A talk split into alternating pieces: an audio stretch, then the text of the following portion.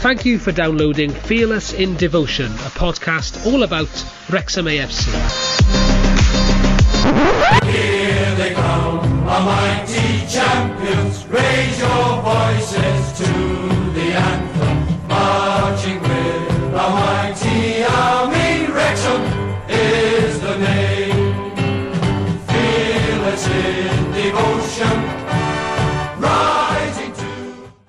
Croeso and all, you're listening to Fearless in Devotion, the Wrexham AFC podcast, sponsored by The Fat Boar. First of all, thank you all so much for buying the third edition of the Fearless in Devotion fanzine. We've loved putting it together, even though it has been hard work, but the reaction's been brilliant, hasn't it, Tim? Yeah, overwhelmingly positive. It's sold absolutely loads. And we're kind of running out of stock now, from from being honest. So yeah, it's it's been very very well received. Yeah, it's only been out what eight nine days, eight eight days, can't remember. Not long anyway. So we've sold a lot. It's been great. If you haven't got a copy already, please consider buying one. Fifty six pages, full color, four quid. Uh, just all your fanzine regular stuff, as well as there being a, a an Arsenal special, thirty years almost to that very day that we beat them. Yes, indeed. And I should say as well, we're not making a profit on this exactly. I think, have we all got our money back yet? Putting a magazine together is expensive, unless it's all going to Andy Gilpin's bank account and I don't know about it. Andy's still Um, living I in a can't- cardboard box, judging by his Wi-Fi. I can't confirm or deny that, but I do have a solid gold rocket car outside. Well, well, you already had that, so that's fine. Now, Andy, while I've got you, we've had a few queries about people still waiting for their fanzines. What can you give our loyal content consumers as an assurance that their fanzines will arrive? I've sent 107. I was, I've got 170 second class stamps and 170 envelopes. Thank God for self adhesive stuff, because if I had to lick all that, I'd be in a right state. But they're all out. They go out in batches. Uh, towards the beginning, I wasn't putting them all in the same envelope, but I am now because I've sorted out the weight. So if you haven't had it yet, they are are all actually in the post box. If you don't have it within the next week, get to get back to me and I'll we'll we'll talk about sending another one out. But as far as I'm concerned, we're up to date and everything's been sent out. The posties of Willesden Green absolutely hate me because that's a bigger fanzine than last time, and it's probably a, a, a back injury inducing uh, size. And Liam, for people who aren't sold on the fanzine yet, haven't bought one, you, you've done a. Tell us about your piece. I have done, uh, I wouldn't say an expose, but a considered look at Mr. Shaun Harvey. We've talked about him on here quite a few times. Um, he's obviously someone who divides opinion, I think it's fair to say, between his times at the likes of Leeds and Bradford. But we've also got a bit of balance in there. You know, we've heard from Bryn Law in the past about what he's like to work with, thinks he's a decent football administrator. Um, Wayne from the Turf speaks to him quite regularly as well at the uh, at the old burger van, which I was actually at this morning. Um, so yeah, it's a bit of a delve into the man who is pretty much well, we think running the ship. Although obviously Fleur Robinson is in position as well, but it's just trying to lift the lid a bit on what his role is and what he's like as well. Yeah, it's good stuff as well. Right, Gloucester in the FA Trophy. Positives. Liam, why don't you go first? Uh, I think it was probably the best ten pound that I've spent in a, spent in a while. Actually, to be honest, um, it was quite quiet before the match. Didn't look like there were going to be too many people there, but those who did pay to get in saw a pretty decent game of football. I know both sides were hit by uh, COVID injuries and various other things, but just some really enjoyable goals. Jordan Davies's first was decent. Jordan Davies's second was even better. Perlo with the outside of his foot and Max Cleworth's goal as well. That was an absolute banger. So yeah, decent ten pounds well spent. Not reading too much into it in terms of what it'll mean for the league, but just a nice bit of escapism, really. Yeah, Tim, what about you? Positive. Five goals at home, and Folkestone Invicta in the next round. There is potentially a winnable, clear path to the final. I don't care what anybody says. Um, it would be great to go there again. I think I think it was kind of sullied a bit by the fact we had three trips to Wembley in as many years. So that kind of like kind of almost demi- demi- not not demeaned it, but kind of felt like the competition was a little bit undervalued, especially when we lost to North Ferriby and Newport in the other competition. So yeah, why not? I mean, if the squad's good enough, then then great. It'll, it'll be a, a, true test of how far we've come. And by by the time that next round comes around, we will have reinforcements hopefully. So the squad's going to be even bigger. There you go. We're, we're we're going to the final, Andy. Great. I haven't been to Wembley. Well, I live next door to Wembley, so I haven't been to Wembley since Tuesday. So that'll be great for me. Yeah. Um, free parking round mine between the hours of nine and five. So you know, pile on round. I'll I'll, I'll put a I'll put a Google map. Why were you at Wembley on Tuesday? Well, I'm actually supposed to be self isolating, so let's cut that bit. Shit, Dad. Uh, our, our cars will get uh, our cars will get nicked on uh, your road, though, won't they? yeah, by me. Anyway, Andy, the game, good win, isn't it? I mean, you know, I know they had they had loads of players out, but so did we, and a win's a win, isn't it? Two words, Kwame Thomas. So good to see him back, and I reckon he'll just open up a lot of doors and a lot of different things we can do. We've said a, a, a lot of the time that our free to centre halves, they get the ball, they like to boot it forward. Invariably, it comes back because it's a lot for Mullin and Hyde to chase down those balls. But if you've got Kwame there, if they're aiming for him, if he can take it down, if he can bring other people into play, if he can set the likes of Mullin off, you know, Davies had a great game because there was a focal point there, and Davies could play off that. So I think having Kwame back, he can he can score goals as well. We saw that yesterday, sorry, last season when he was in a purple patch. Before obviously he got injured at the wrong time, but to have him back, even even if you think about Tozer's long throws, just to have someone else there to aim, he just becomes another weapon. And we say we're going to reinforce in January, but we've already got another player back. He's a great player. He's going to be a cult hero. He's a crowd favorite. Well done, Kame. Tell you what, so overcome are we uh, with festive cheer at Fearless in Devotion Towers. We're not going to do negatives this week. Should we? Should we? Can, Yeah, I, can let's. I have one? Can I have one? Oh, fine. Paul Go on. Parkinson nearly ruined the mystique around Charlie Trafford by naming him on the bench. If he gets any game time, it's going to ruin the whole Tom Taylor vibe to him. so, I mean, it didn't quite. He didn't quite end up on the pitch. So I'm still not convinced that he actually exists. But yeah, that's my one negative. And I, I didn't. I, I didn't know Kwame Thomas had a silent W in his name, according to Andy. But we'll go with Kame all day long.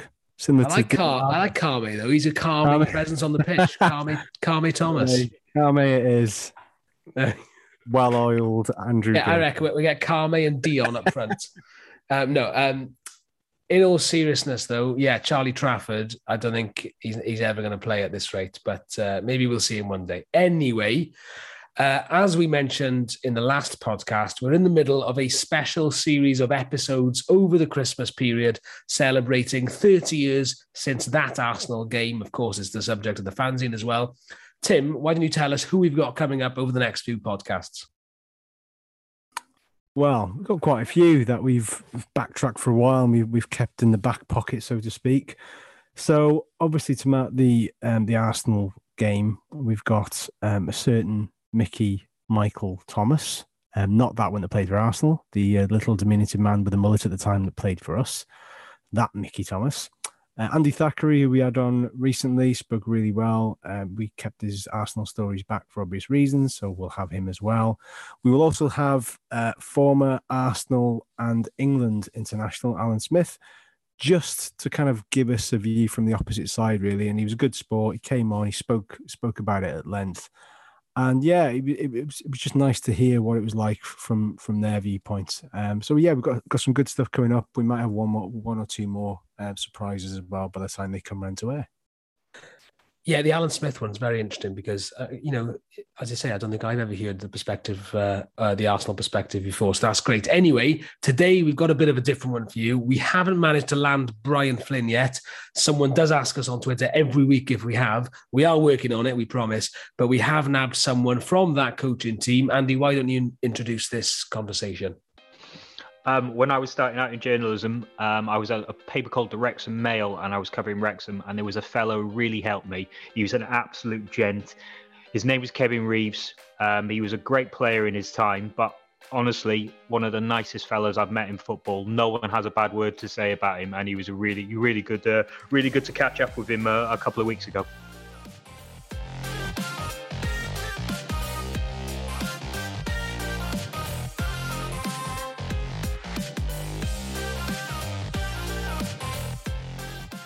Of a strange first question, this. But did you know much about Arsenal? Now, I'm, I'm, I'm asking that because it's not like they're on TV every week like they are now. Um, yeah, we, we did know a lot about them really, and we um, we had team meetings before the game.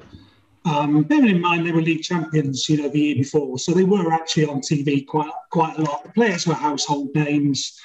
Um, I think we, you know, we we knew the players very well, the system they would play, as they did us. Really, I thought they did their their research on our system really well. Yeah. Um, but yeah, no, it was. Uh, I, th- I, think in terms of that, I think we knew we knew what we were up against, and, and um, I think we were well prepared, really. Yeah, fair enough. Did you, you scout them a few times? I know Joey loves a, a trip down to London, doesn't he?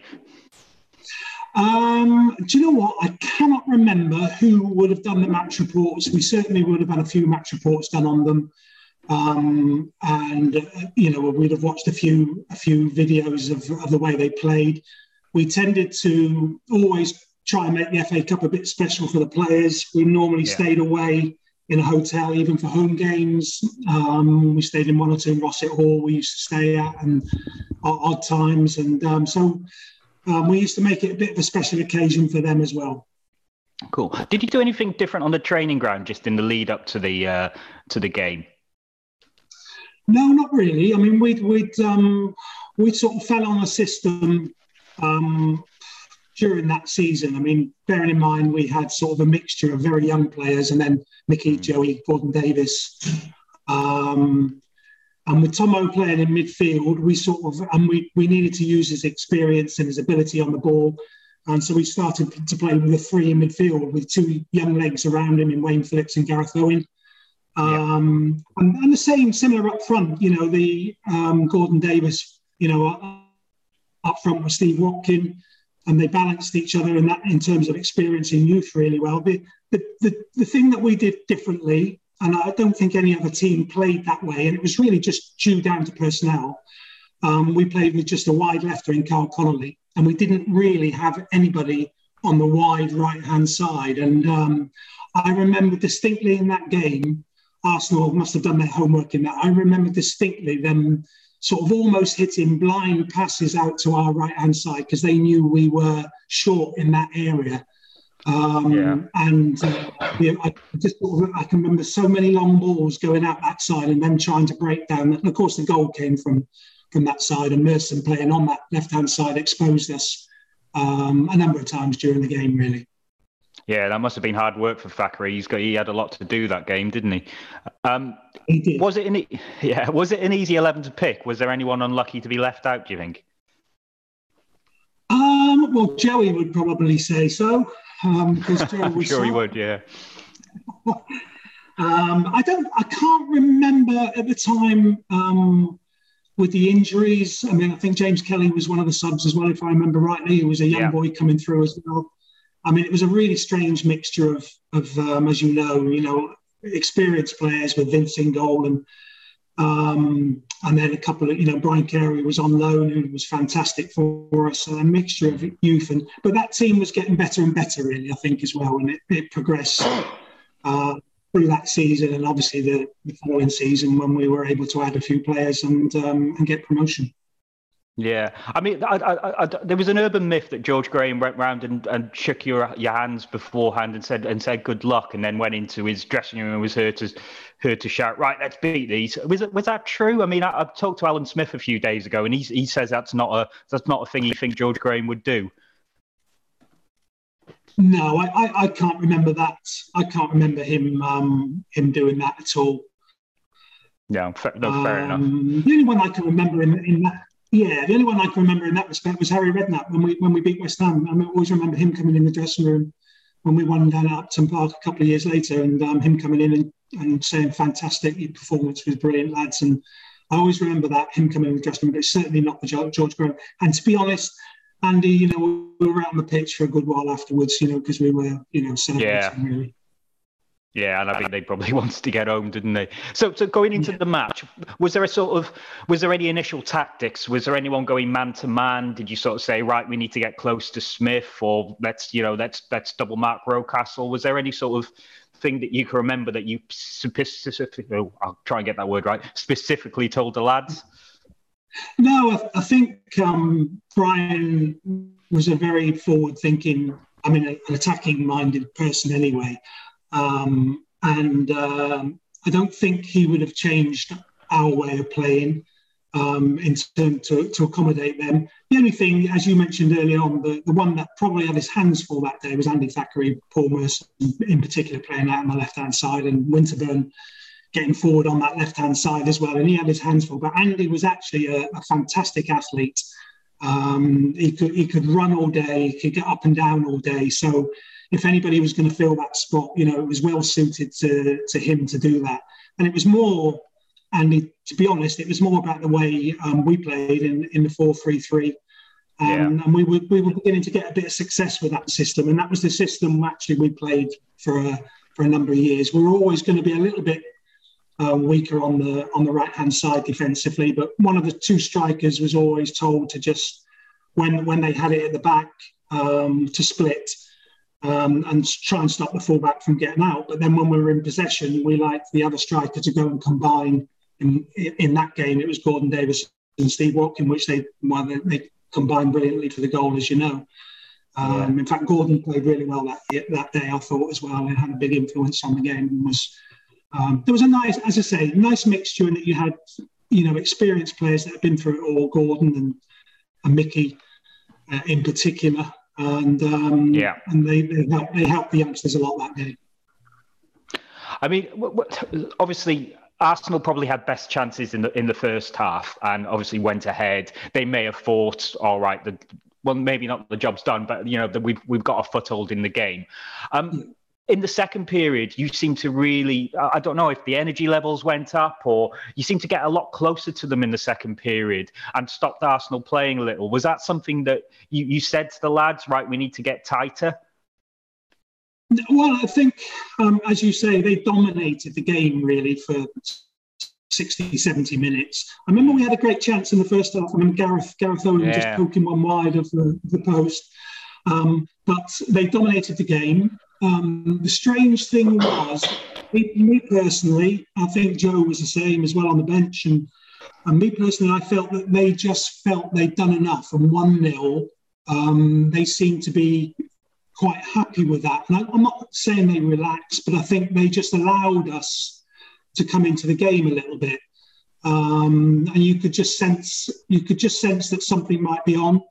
Um, I mean, the first goal obviously was just a, a fantastic free kick, and um, you know Tom Tom hit it so so sweetly.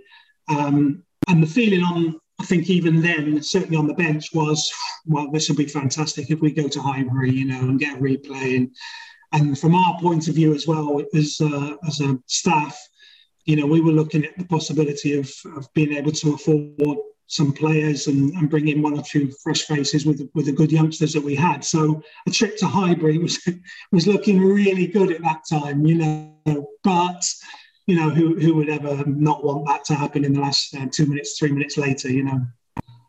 Just going back to to, to the free kick. Um, did you think it was a free kick? Because I, I, I, say because I, I, watched a lot of the game back a, a, couple of days ago, just in preparation for this. Now, I'm just going back, and Gordon Davies said, "Oh, it was a near assault." I mean, looking at it, I, I thought it was a little bit soft when I saw it back. What did you think? Yeah, I, I, would agree with that. I did think it was a it was a little bit soft. It could have gone could have gone either way. It could have been a free kick or not, you know. And uh, but listen, that's how, how many games and matches are settled on incidents like that, and uh, you take it. And you know, the thing I, I remember as well when I when I've watched it back numerous times is that I can't remember who it was. I almost tried to take a quick free kick straight after they put Wayne it down. Phillips. Was it Wayne? Was Wayne it? Phillips had the ball. yeah. yeah. Yeah, and uh, and again, a, a, moment, you know, a moment that didn't happen, and then you, you know, it changes the whole face of the game. So after that went in, I mean, it was a brilliant free kick. I mean, I, I don't think Seaman had much of a chance. He did sort of step to the left before before Mickey took it, but it was so sweetly struck. I mean, what did you say to the to the lads after that? I mean, obviously, you say you you had one eye on a on a on a trip to Highbury. Were you thinking, right, let's keep it tight? Were you thinking of maybe bringing Joey on for, for some experience? Yeah, I think, daft as it might sound, then Andy, we we we we got a little bit of momentum, you know, which is an incredible thing to say. You know, playing against Arsenal, who were league champions at that time. Um, I mean, as you say, we scored a you know a, a free kick, and I think there was the second goal only three or four minutes after that. Yeah, they, they were rocking a little bit, weren't they? Yeah. Yeah.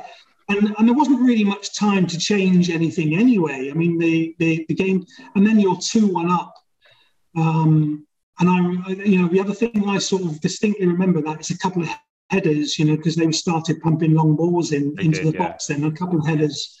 Um, well, one in particular for Mark Sertori, which he just launched over the halfway line, and um, and you know those those sort of bits I remember. The, the you know the, the disallowed goal at the end, which you're just thinking, oh no, but um, you know, listen, it, it, it turned out fantastically well for us in the end. But I did think in that last, and we're only talking 10, 15 minutes, you know, that we, we'd sort of uh, upped our game a little bit. And um, I think it's for them, then it became difficult for them to get back into it. No, fair. Yeah, I mean, just just looking at the back, they had one which was um, which was deemed offside. Looking at it again, ooh, that could have gone either way as well.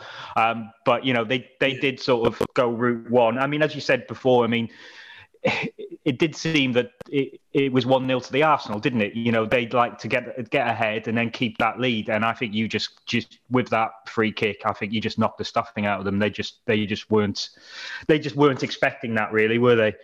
No, no, they weren't. And and uh, as you say, you know, they, they were masters at that, weren't they, of, of protecting a lead. And probably it needed something like that to open them up. Probably in free play, we might not been able to, you know, change the, the direction of the game. Um, but as you say, you know, and I, I know he got a little finger to it. I think the team and just touched it slightly. And uh, you know, the the goalkeeper, as you say, made a little move to the left. But I think all goalkeepers do that to a degree. You know, they have to cover themselves a little bit that it might go in the other corner. Um, but when they're hit so accurately into the top corner like that, you know, well, you know any goalkeeper would struggle. And, uh, I mean, you and Brian had so many games in charge of like Wrexham, Swansea. I mean, is this a game that is like lazed into your memory? Do you remember it more vividly than the rest, or is it just because it's so it's so on TV all the time? You you just, you just sort of you, you remember it by seeing it when it went you know when it's on. Um, well, listen, everybody knows about that game. Everybody remembers that game, um, and you know, it's. Um, I remember seeing a thing not not not very long ago, actually, maybe only a couple of months ago, about the sort of ten. Um, I think it was. Um, Yeah, it was Ian Wrighton's. Yeah, yeah, yeah, yeah, and that was one of the ten, and I think it's always likely to be, you know, and it was a classic um, FA Cup moment. I mean, there was other great. I mean, the, the cup was obviously very special for us at that time. The thing about that game as well, and we always that was why I was saying about the Highbury thing that it would have been great. We were actually able to. I mean, we bought Tony Humes the following season. We bought Mel Pejic the following season, and it enabled us. And, and whilst they weren't massively expensive, we didn't have any money at the time, and to be able to go and afford to buy those type of players, you know, and bring in um, that game not only probably is one of the most famous FA Cup, it, it changed the history of the football club for me, or certainly our time there anyway. It certainly changed that in the respect that it gave us a little bit of uh, money to go and buy a few experienced players um, to go to go along with the great you know youngsters that we have. In terms of terms of games, I mean, well, I mean the FA Cup, the West Ham away, obviously. I remember Birmingham City away as being one of our sort of best performances, really, overall performances. Although they were a championship side, not a Premier League team at that time or a First Division team, I just remember it being a, such a convincing 3 1 win and a, and, a, and a great performance from the players. There, there, were, there were lots of good ones, but Birmingham City away, strangely, sticks in my mind. Yeah, I mean, I think this this match does lay the foundations of yours and uh, Brian's Brian's reign, and you know, and uh, you've touched on it earlier. It's like the formation you had was a lot was very forward thinking because it not many people played a four four three, especially in the way you guys played it. You know, with with lots of lots of bodies in the centre of midfield, giving that energy, and then just one one winger is usually Karl. He could usually win the ball in the air, and it set up so many attacks, didn't it? It's a bit, bit ahead of its time, really, wasn't it? Well, I mean, the um, the four three three system is a classic system, as you know. You know, with you know Johan Cruyff is a four three three. Barcelona, and lots of teams play four three three, but normally with two wide players, um, and then three in midfield. But it was just the personnel at the time. Um, we always liked two front players together up front, really. Um, so we sort of forced into it a little bit, and Karl was, you know, fantastic in that position, as you say. And he was an outlet for us with uh, long diagonals. He won so many balls in the air, and and then Steve Watkin generally would would go for the flick-ons into the channels. The only problem with it, um, and I have to say, it didn't really get exposed. Um, classically, although Arsenal tried it that day, as I said before, was the weakness defensively on on the um, on the right side because we didn't have a wide righter. Um, we tried to stop it at source, as I say, with one or two strikers when when we, it started off from the back, but then we could get exposed um, down that down that side. But I can't remember it being too often, to be honest.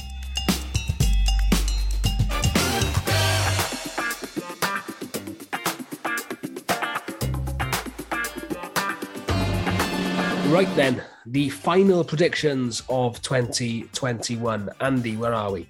Well, for some reason, Liam Randall decided that Gloucester, depleted National League South Gloucester, would do a smash and grab raid at the racecourse. Well, what does Liam know about football? Because the score was Wrexham 5, Gloucester City nil. Um, so everyone went for a win except Liam.